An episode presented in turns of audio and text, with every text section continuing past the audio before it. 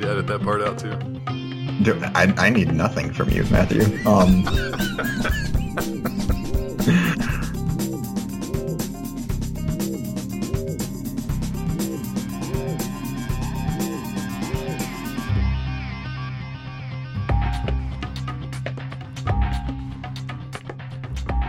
like 'cause to some extent I get that. Like if if everybody is saying something is white, I want to say that it's black, just out of contrarianism. And so yeah, when when the moral outrage of it of all of Twitter is going one way, like there is something in just being like, nope, it's the other thing. You're all wrong.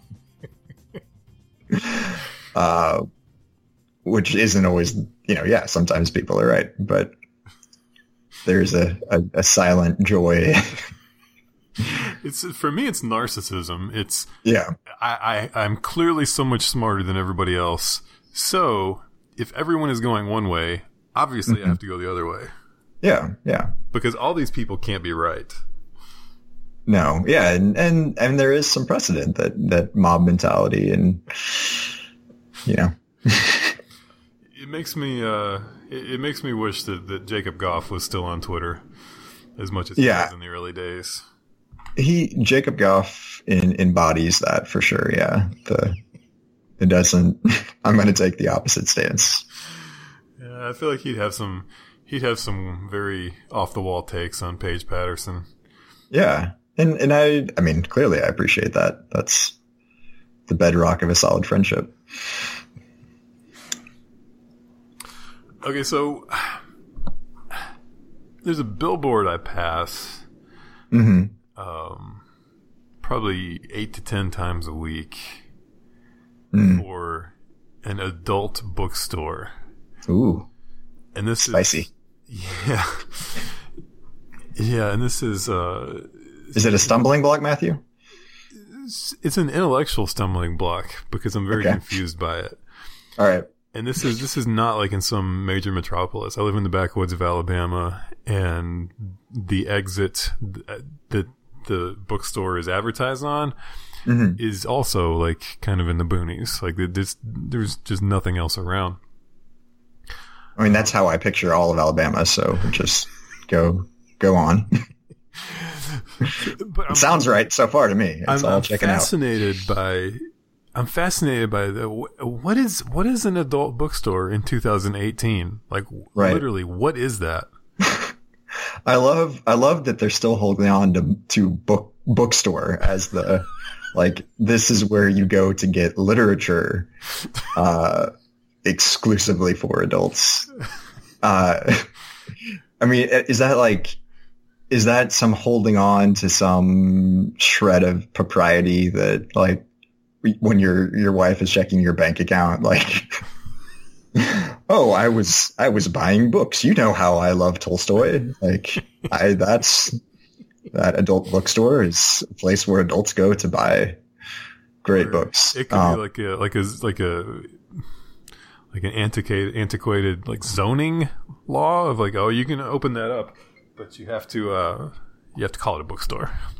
right. Yeah yeah. It, it's gotta fall into some category but i mean i, I don't know i not frequenting those i i I don't know. I'm curious if there is actually a book section in there. I Like, what literally what is on the shelves in right. an adult book? Is it is it just like a like an empty room with a computer and there's a guy in there who will literally type in boobs into Google and like hit enter if you don't know how to do that? hmm Yeah, yeah, yeah. And what's yeah currently? What's the the need for it? I guess um, there are, are other things that can go along with. It feels like we're Okay. getting in some Like props. stuff now, Rich. well, Driscoll uh, advocates for all these things, so that's that's really where my entire knowledge comes from. Is is from his that chapter in his sex book. Okay, but does Paige Patterson advocate for these things? That's what I need to know. I I mean I again know nothing about the man, but I'm going to go on a limb and say uh, he's he's against it. Um, I'm I'm I'm just I'm trying to think like what would make somebody go into an adult bookstore. Just thinking like See, it, it can't be books, it can't be magazines. Like up until a few years ago you could say there'd maybe be like DVDs, but does anybody buy DVDs anymore? Like what? Now I'm just curious of like what Well, Blu-rays, right? Yes. Blu-rays. Talking about antiquated technology. Um, yeah, yeah. I don't know. I don't know what the purpose. And that might maybe it's just the the last holdout for all those societal contrarians, the, the people that everybody else gets their adult books from, if we're calling that in quotes what we're purchasing So from the internet. volumes of like mildly dirty uh, limericks in there. I really hope. I, yeah, like we're we're painting this whole other picture. It it is just dirty joke books. This is all like the the Baptists have been outraged for decades about the prevalence of adult bookstores, and really, it's just just limericks. Like dirty joke books from like the 1930s, like Groucho Marx Right. style. Yeah, yeah, of course. uh, so, yeah, I I agree. I I don't know. I I'm trying to think. I have one. This this is not a holier than thou thing whatsoever because I'm I'm kind of with you. Like I just don't really see the point. Um, one time in my life, I have been in what would be classified as an adult bookstore Okay. and I was 19 maybe. And, and um, my roommate in college at my Southern Baptist college was getting married. and so a bunch of us, That's a great save, Rich. right, from the school, we're like, we're going to, we have, we're throwing a bachelor party. We wanted to get them some, some things. And, you know, where else can you go? hmm but this this adult place and so none of us you know had been in one previously none of us knew exactly what to expect all of us were scandalized didn't know where to look refused to make eye contact with the, the store clerk person um and and yeah so there were some uh uh I, I would say primarily this the stock in there was like sex toys if I had to say um, and maybe some like novelty lingerie. Uh, we bought all like male things, which was a, so a group of dudes coming in, you know, clearly puritanical white bread boys coming in. And so we, it was all, it was all things to like dress up a man. So For- somehow made it like more acceptable. Um, I mean, I don't know what it did. It, it was it was a bizarre, bizarre experience. And so, I mean, yeah, I'm I'm revealing all all sorts of things about myself, but uh, it was a it was a fish out of water experience. and I'm I'm somewhat proud of the fact that you know one time, but I don't know. Yeah, Well, Rich, our- I'm trying to figure out. Some of us were just born to be wild. Born to be wild. and Born to apparently that is be mortified as a yeah so anyway um no I, I think the the main thing what we were most pleased to find was um like essentially finger puppets but not for your fingers uh to, to dress up the the male anatomy uh so that's what we presented to our our bachelor friend about and I don't know. I don't know how that how that played off in the uh, the the marriage bedroom. When I was I in, I like to think that he still uses them to this day, but when I was 18, 18 or 19, uh, my friend from high school and I, we were, we were similarly very sheltered and, uh, naive. We cooked up a plan that, uh, the way we would propose to our wives mhm. would be to get boxer shorts and like sew a little pocket into the boxer shorts Mm, so that we could keep like the little ring box yeah. in like the front of our boxer shorts. And our So if you ever was- cross the line, it would be a wet marriage proposal. Well, no, like we had it all, all, all, all planned out. That the way we would do it is, when we got ready, we would say, "I have something I'd like to show you." I've been saving it for you for a long time. and then like dramatically reach down into our boxers and like imagining like the horror because you know we would you know it's not like we would be marrying somebody that was had was very worldly they'd be sheltered just Right. like we were Yeah. they'd probably be horrified and terrified and we would like Mhm. dramatically reach down into our boxers and then like whip out the ring box propose Yes, yeah, and I, I'm picturing the rummaging, the dramatic rummaging, is like shoving your hole like down to your elbow into your boxers. And there are all sorts of like uh, lines of dialogue that we would work into this, like as we were reaching for the ring box of, um, you know, this it's not it's not not not very big, but I hope you like. I think it will make you very happy. Uh, it's not it's not it's not the size that counts. It's the thought that went into it. the thought that went into it. Oh, It's not it's Yeah. not how big it is. It's the fact that I've never given this to another girl before. the first one to ever see this. that my nana smuggled it out of Nazi Germany. I also like to say, trying to think how far this. oh, it went pretty far. Yeah. Okay. I would I would also like to say the two guys that that, that devised this plan. Mhm. Um, he went on his first date, I think at age nineteen, and I think I went on my first date at like age twenty. So Right.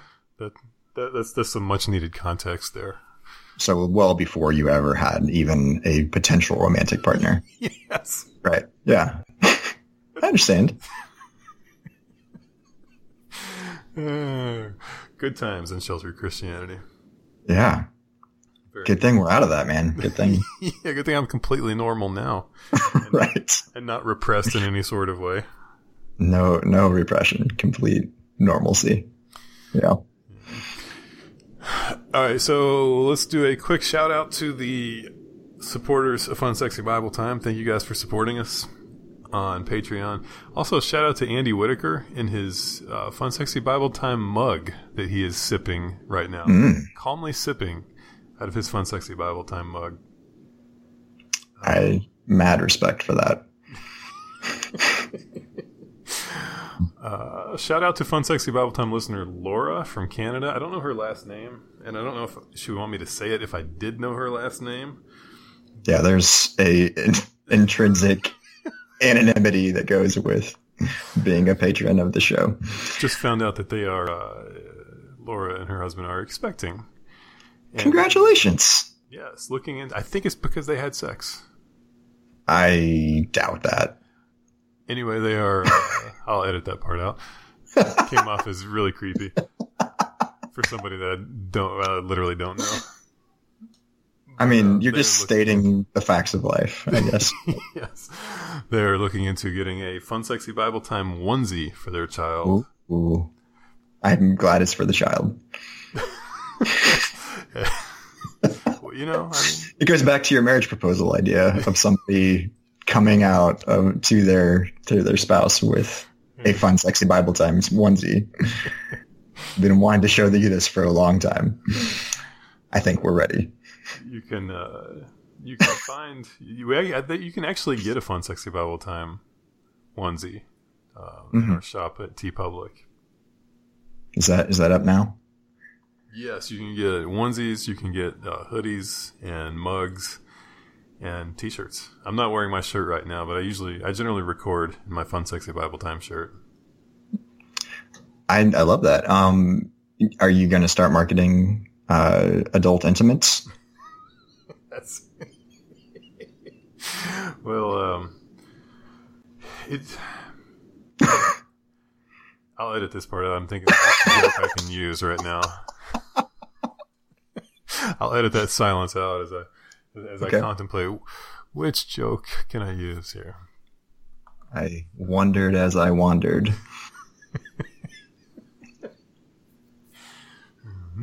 Uh, I'll just answer. Uh, just answer in the voice of Billy Graham. The top of your dome. I can find no Bible verses that speak ill of dildos. I cannot find it. That's a, that's a source material right there. That's source material. That is that is a vetted quote. I You remain convinced that the Lord loves me no matter what sex toys I frequent within the bounds of my marriage. Hmm. You need me to edit that part out too? I, I need nothing from you, Matthew. Um, I love it. Uh, that's that's for real. That's something Billy Graham said. You know that he's dead. You realize this is now. No, I mean, that's just what the mainstream media wants you to believe, Rich. Okay. Okay. Fake news.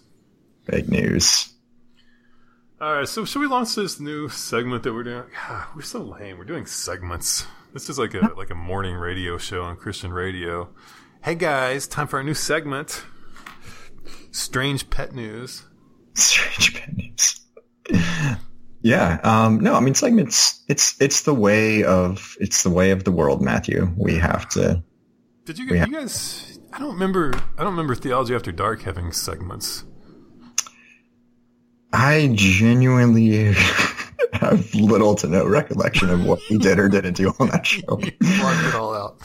Uh, yeah, I, I, it doesn't seem like it. I know that we, we tried to have a broad outline and every week, every time we recorded, it would be this frantic, we, we have to get an outline together. We would throw some ideas on paper and I would be in panic mode and Jake would be like, let's just, let's just start recording. We'll figure it out as we go along. That's what I And it- remember. I remember Yeah. this being like free flowing. Yeah, and then it never, even if we had a solid outline, it never really followed it. So it was it was pretty amorphous. It was a it was a stream of consciousness. It was the the what uh Ken Kesey the uh no who's who's the who's the real the the vagabond uh 1960s poet hobo uh I don't know. Never mind. it was that. Everything I just said. It was it was that. Also, there uh, there were like five to six times an episode. I feel like Jake would just go, "Dude, dude." Yeah, and that was that was our segues. We we had no really solid segues. It was just, dude, I thought of this. And okay, Also, Now we're talking about- Uh, he goes, "Dude, ah." I remember him doing that a little bit too. no, little known fact: every moment of Theology After Dark was scripted. That was zero improv. That's Uh, the magic of it, that it, we made it. We pulled it off. So Hey, uh, you're the spiritual forefather of Fun Sexy Bible Time. I mean, yeah, what No, more? What more do you need on your resume? without, without us, there would be no Matthew Pierce. That's not true, but No Fun Sexy Bible Time though. I mean, you guys Yeah, set this yeah. up. So. That's true. And that it is our, our proudest crowning achievement. I'm sorry. I'm sorry that that's true. no. All right, new segment on Fun Sexy Bible Time. I don't know. We may continue this. I don't know. Part of this may depend on what kind of feedback we get because I feel like our listeners can really give us some some really good submissions for this. Um, we can call this like impossible theology problems, or hmm I don't know. We'll go with that.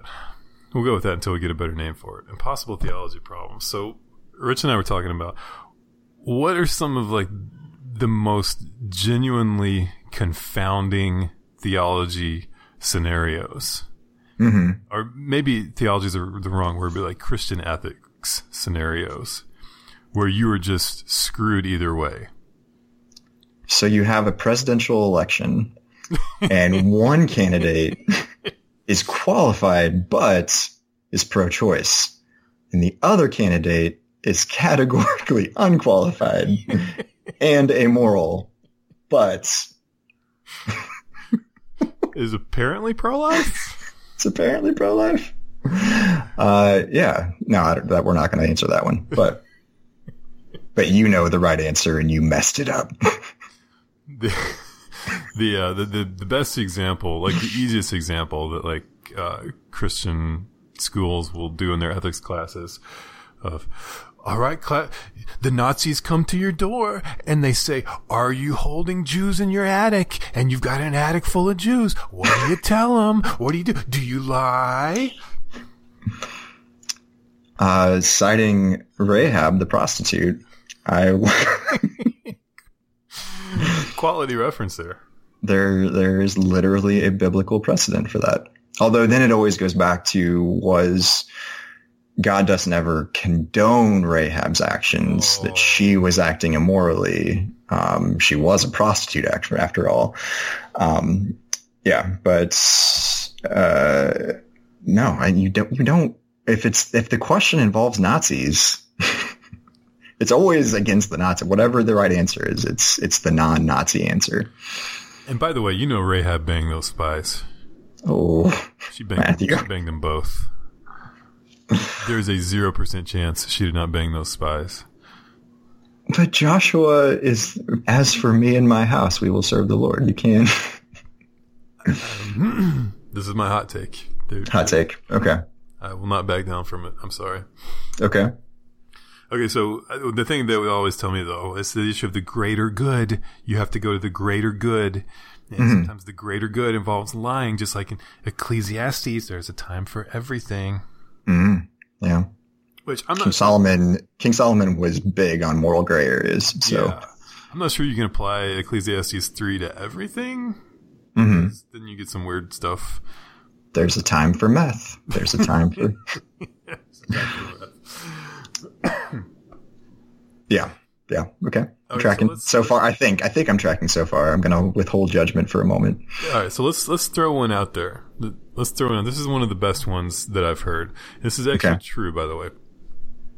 So, a missionary goes into New Guinea to the like some remote areas uh, where polygamy is still being practiced, Mhm. and in a very rural area, uh, converts like an entire household to Christianity.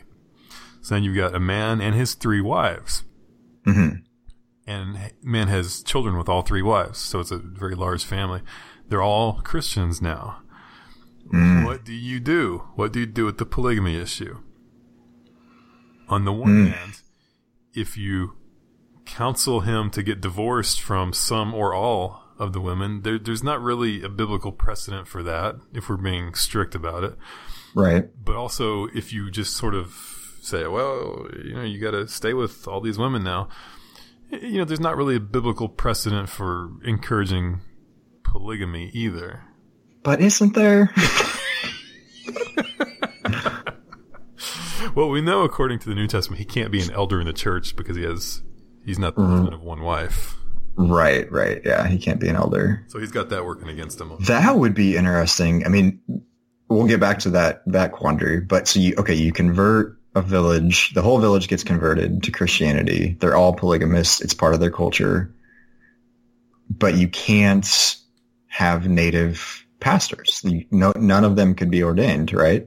Because none of them are the husband. It's got you got to like wait for a full generation to raise up and before you can like institute proper church government. Is that? I listen. Is this you're in the right place. I'm in the right place. Okay. All right. Let's go back to the original question now. That that's more pressing. So we have.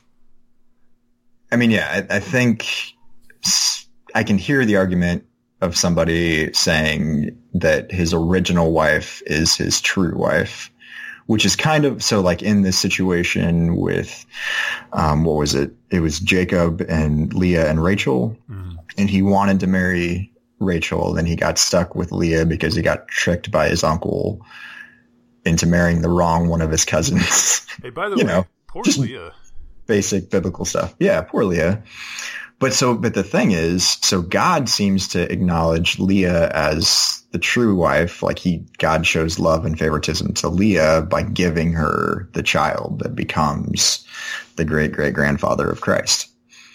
So, um, yeah, it's that, that's where I was going. So like Leah would be, he's the, the wife of his youth, the true wife. Um, and then Rachel, even though it's his preferred wife, is and you know is not tossed by the wayside, but um, in in biblical history gets a lesser, right? I mean, so that's Yeah, there's something to that. The, the the distinction you have to make sometimes is just because the Bible, or just because it seems like God. Yeah, there's so many of those things like Rahab that just we don't hear God's opinion on it. It just happens. The Bible is reporting the news, and these events happen in this in this way Um, like without a, a moral judgment. yeah, the, the absence of moral judgment does not necessarily mean that he was in favor of it. hmm Uh, and heard Right. the argument that he permitted it for a time because it was, you know, if you're a woman, there's not a lot of options for survival. apart Right. From, yeah. You know, being attached to a man that, you know, owned possessions. Uh, this sounds horrible, but that's kind of the reality of the way it was back then. hmm Yeah. No. I mean, again, and that is not the.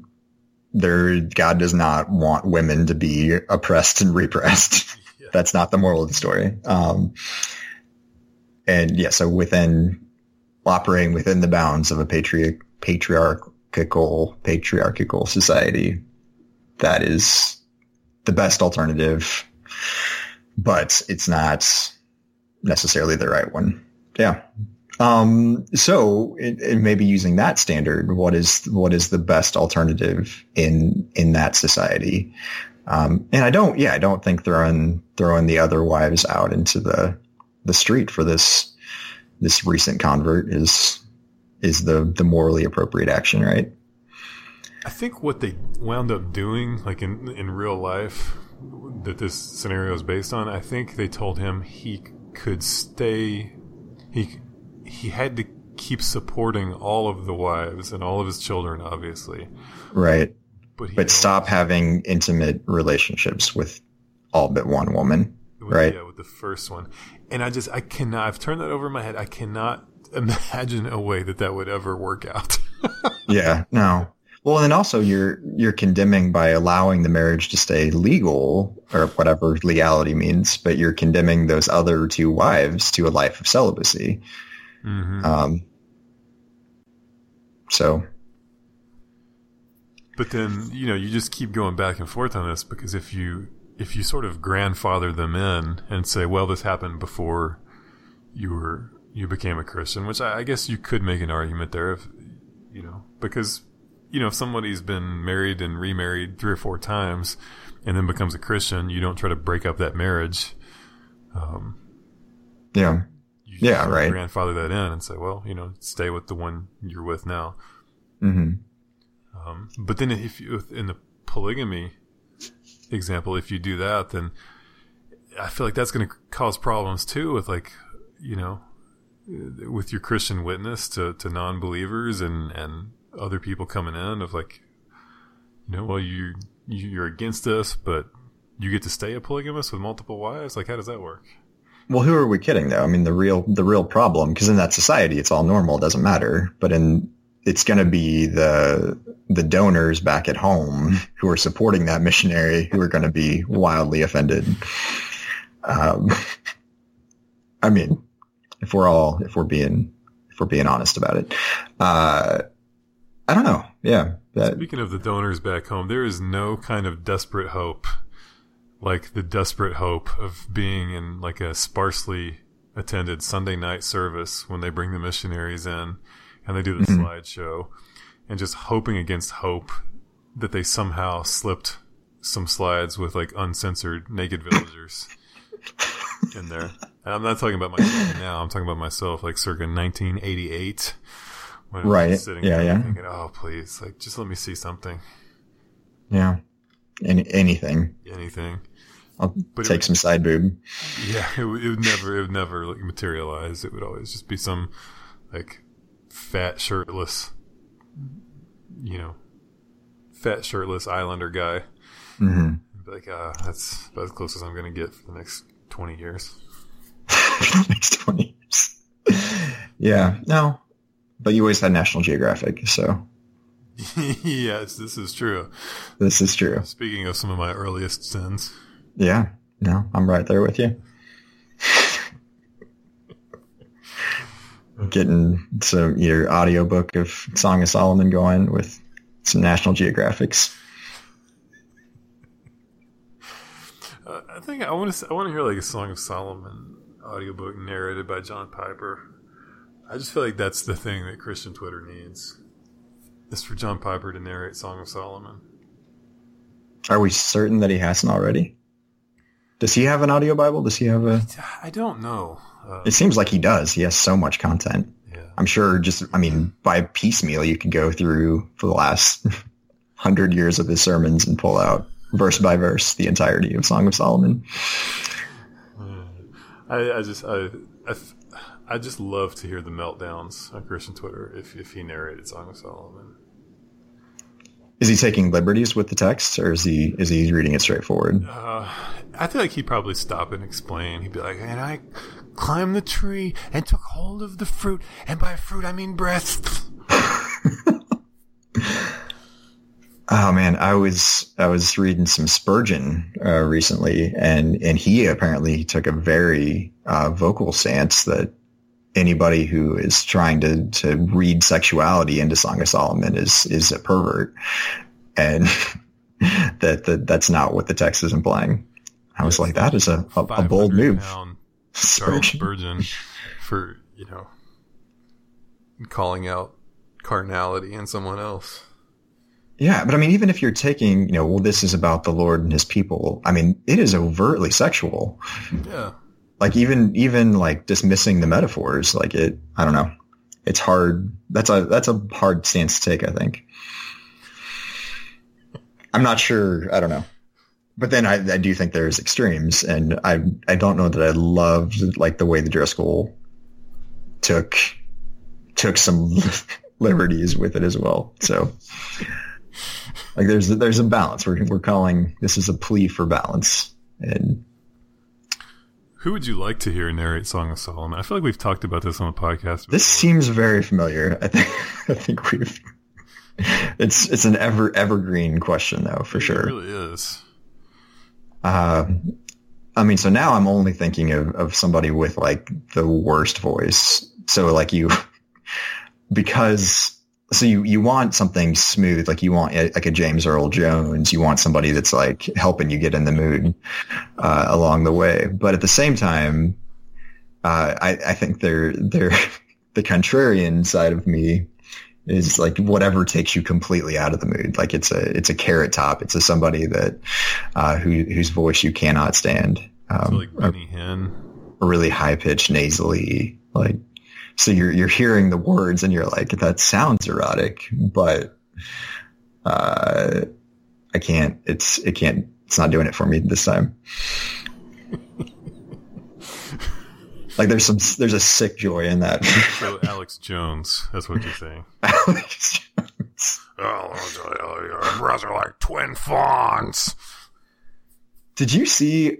I it really made me think of you. But there was some guy it was going viral for a while on social media. But some guy like trolled Alex Jones hard and like used his own logic against him and like calls him out, like confronts him in public and calls him an imposter and a um, a state actor and all these things. And he's like, "Prove to me that you're really Alex Jones. Alex, the real Alex Jones never would have said this and this and this." And like he couldn't he couldn't argue with himself. Like it was a it was a pretty big mind explosion.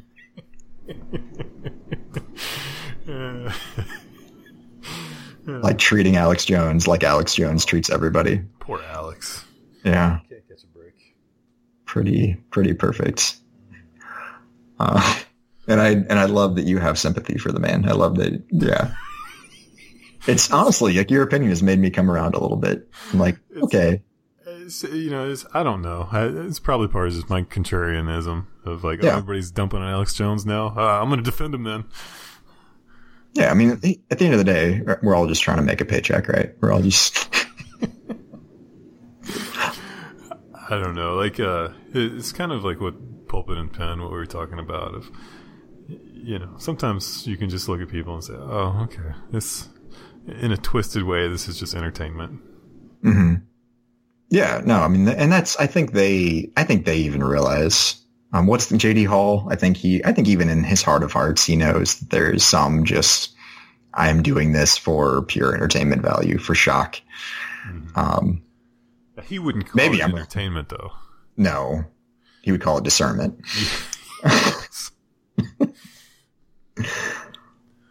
But, um, Uh, oh, let's see. The moral dilemmas. All right. Um, so you're Sarah Huckabee, Huckabee Sanders. yes, go on. Uh, no, I, I, yeah, I, to some what we were just talking about made me think of that. Like, how much can you fault or credit a person for like just doing their job? Like, yeah, you're forced to lie, but it's what you're. I don't know. Yeah, So it's the Christian attorney. Ah, Christian Jake for this. No, yeah, it's the Christian attorney argument of is it okay to try to get somebody off for murder if you know they're guilty?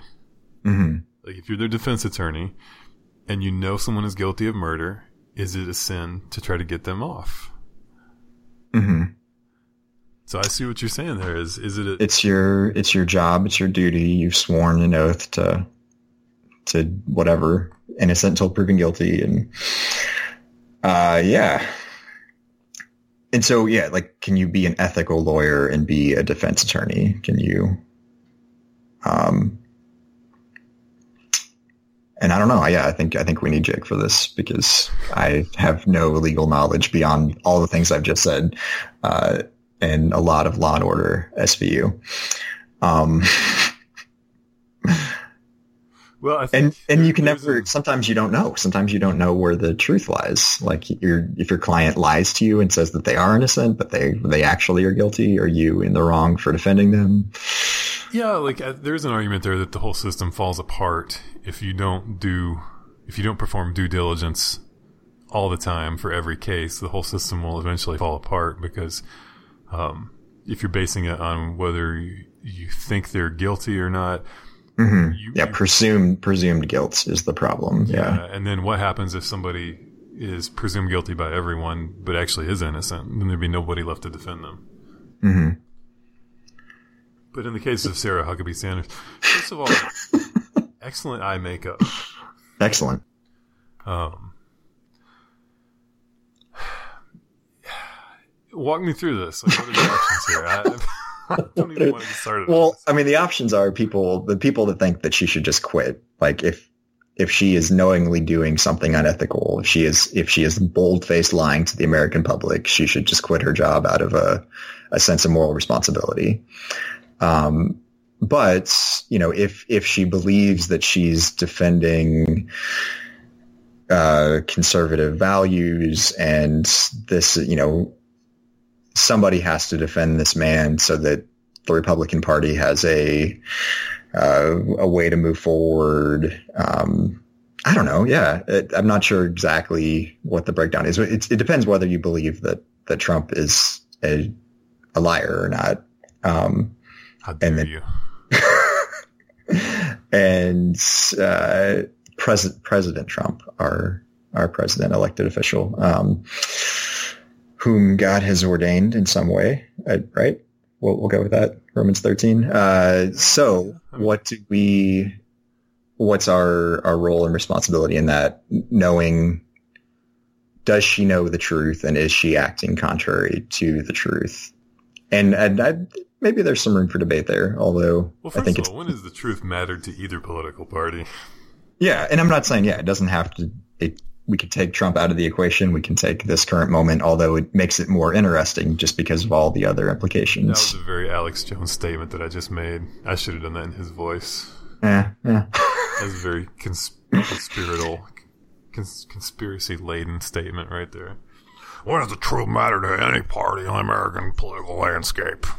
so you are the press secretary for George Washington, whose claims that he has never told a lie, um, and yet, See, you're, you're taking me down a dark path here because not only am I see the the intersection of my contrarianism and my homeschool upbringing is a very dark place because I I can like go through and make a case against most American presidents that they were just horrible. Yeah. No, and that's kind of been the argument. Like every every older um, Christian I've talked to, yeah, you, you bring up like, well, what about the ethics involved here? Like, what about, you know, this man's morality? And they're like, if you think that any president in U.S. history is is a is a saint in any way, then you are sadly mistaken. And really, it just leaves me with Calvin Coolidge. Like that's that's like an obscure president that nobody knows anything about, Mm-hmm. and that's the one I can latch onto and say he was okay, he was okay. Yeah. and that satisfies my contrarian urge to be like, Mm-hmm. oh, this guy knows something about Calvin Coolidge. Oh, okay. But what if I told you that Calvin Coolidge? uh, yeah, no, that's that's true. So, what would you do as Sarah Huckabee Sanders? I mean, I want to say I wouldn't take the job in the first place. Yeah. Um, but yeah, I'm not, I don't know. Because, and the other, th- I mean, so in taking ethics and morality out of it al- altogether, if she succeeds, like if she pulls this off, and I think she is doing a better job than, you know, Scaramucci or, uh, you know, who, who, who even has been Sean Spicer, who's been before. I think she's, she's pulling it off. Um, with or without ethics. But if she can, if she can weather the Trump presidency and, and not be destroyed herself in the process, she will be the most prized political asset of the 21st century. Right? I mean, like, it, it is a, a impressive feat.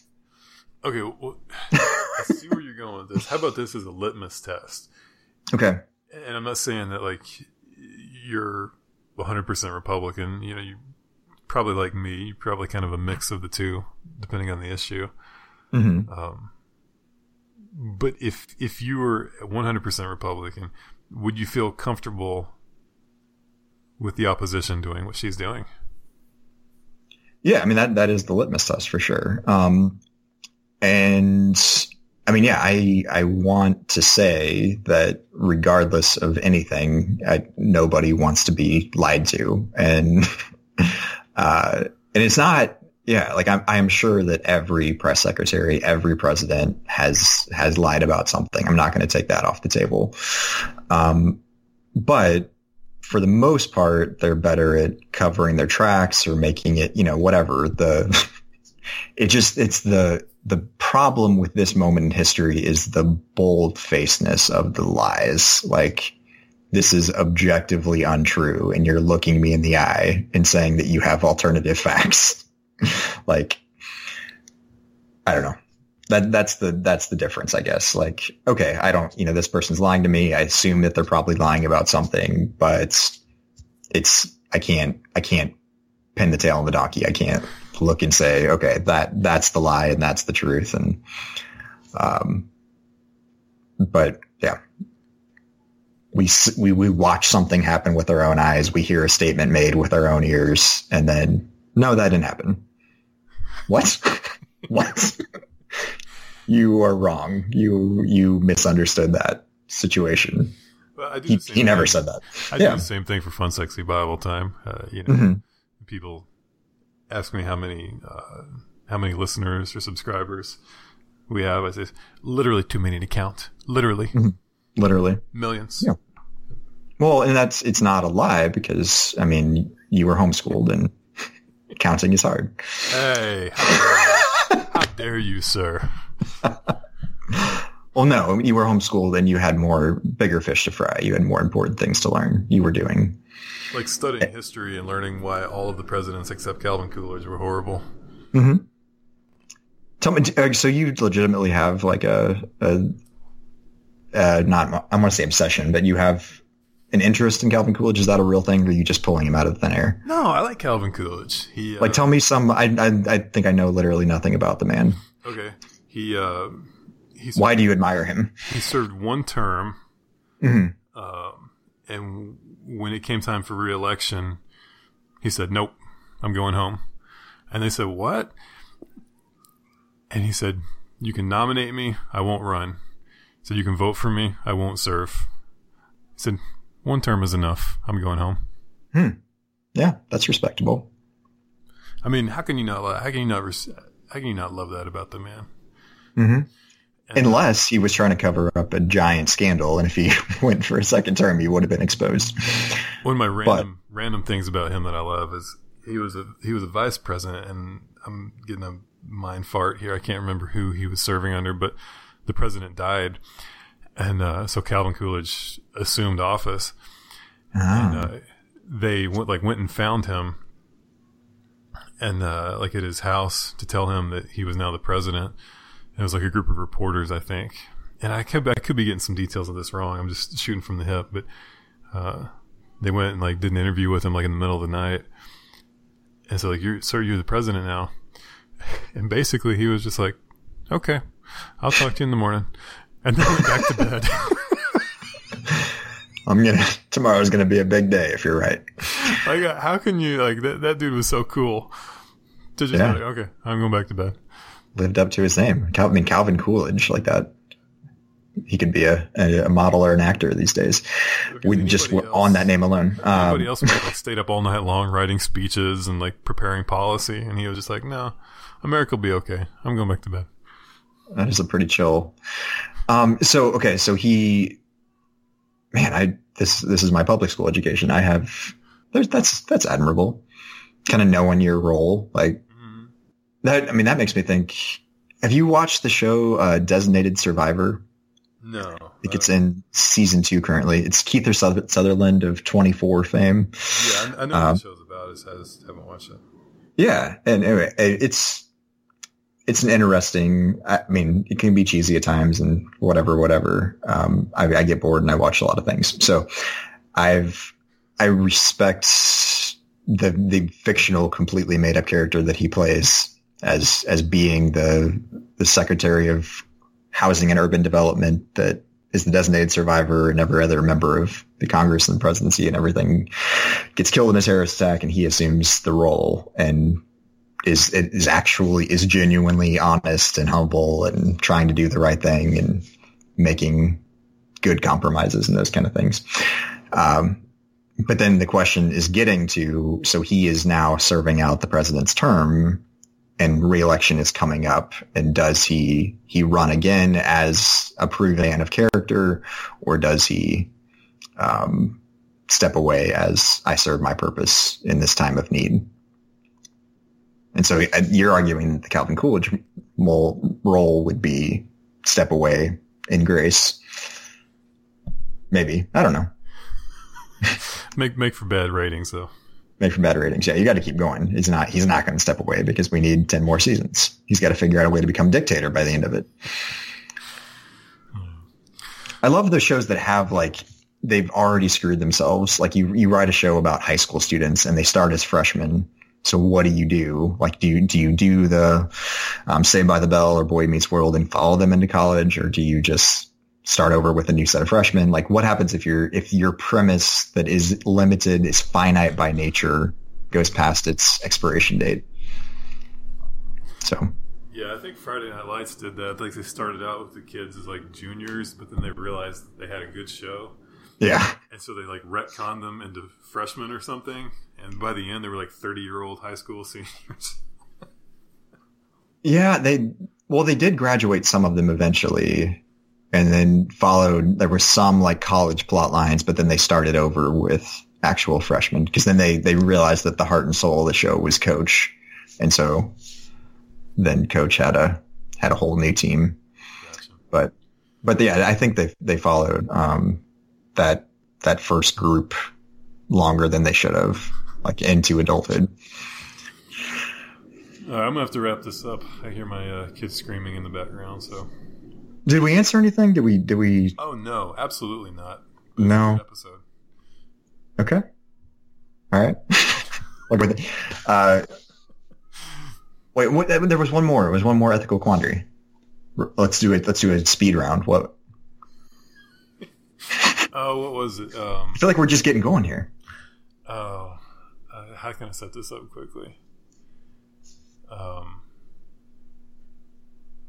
Oh, now I'm getting a mind fart. I can't even remember what it was. Let me go back mm. and look. Oh, somebody, no, a, a guy, a Christian young man gets a girl knocked up and she is a non-believer. And do you advise marriage or Yeah, we'll just we'll tease that one for the next episode. We'll Okay, we'll give okay, them a little uh, a little something to think about. So, um, if you if a Christian man gets a non-Christian woman pregnant and she wants to get married, what does he do? Like, is that a sin to become unequally yoked at that point? yeah, or is it a sin to be a deadbeat dad? Yeah. what What would you do, Rich Cook? Yeah. Um, I mean, I would probably marry her. Um, just out of whatever duty responsibility. Um, and I mean, yeah, I don't know. You take the romance out of it, but there, I, I do genuinely think that's the right thing to do. Right. Um, You could not be more wrong. I could not be more wrong. okay. Which you'll have to wait for the next episode for us to. I would love her as Christ loved the church, Matthew. Is, is what I would do. Oh, You that's a myth. That's uh, a biblical myth. Alex Jones, how did you get here? product of social Marxism that has infiltrated the church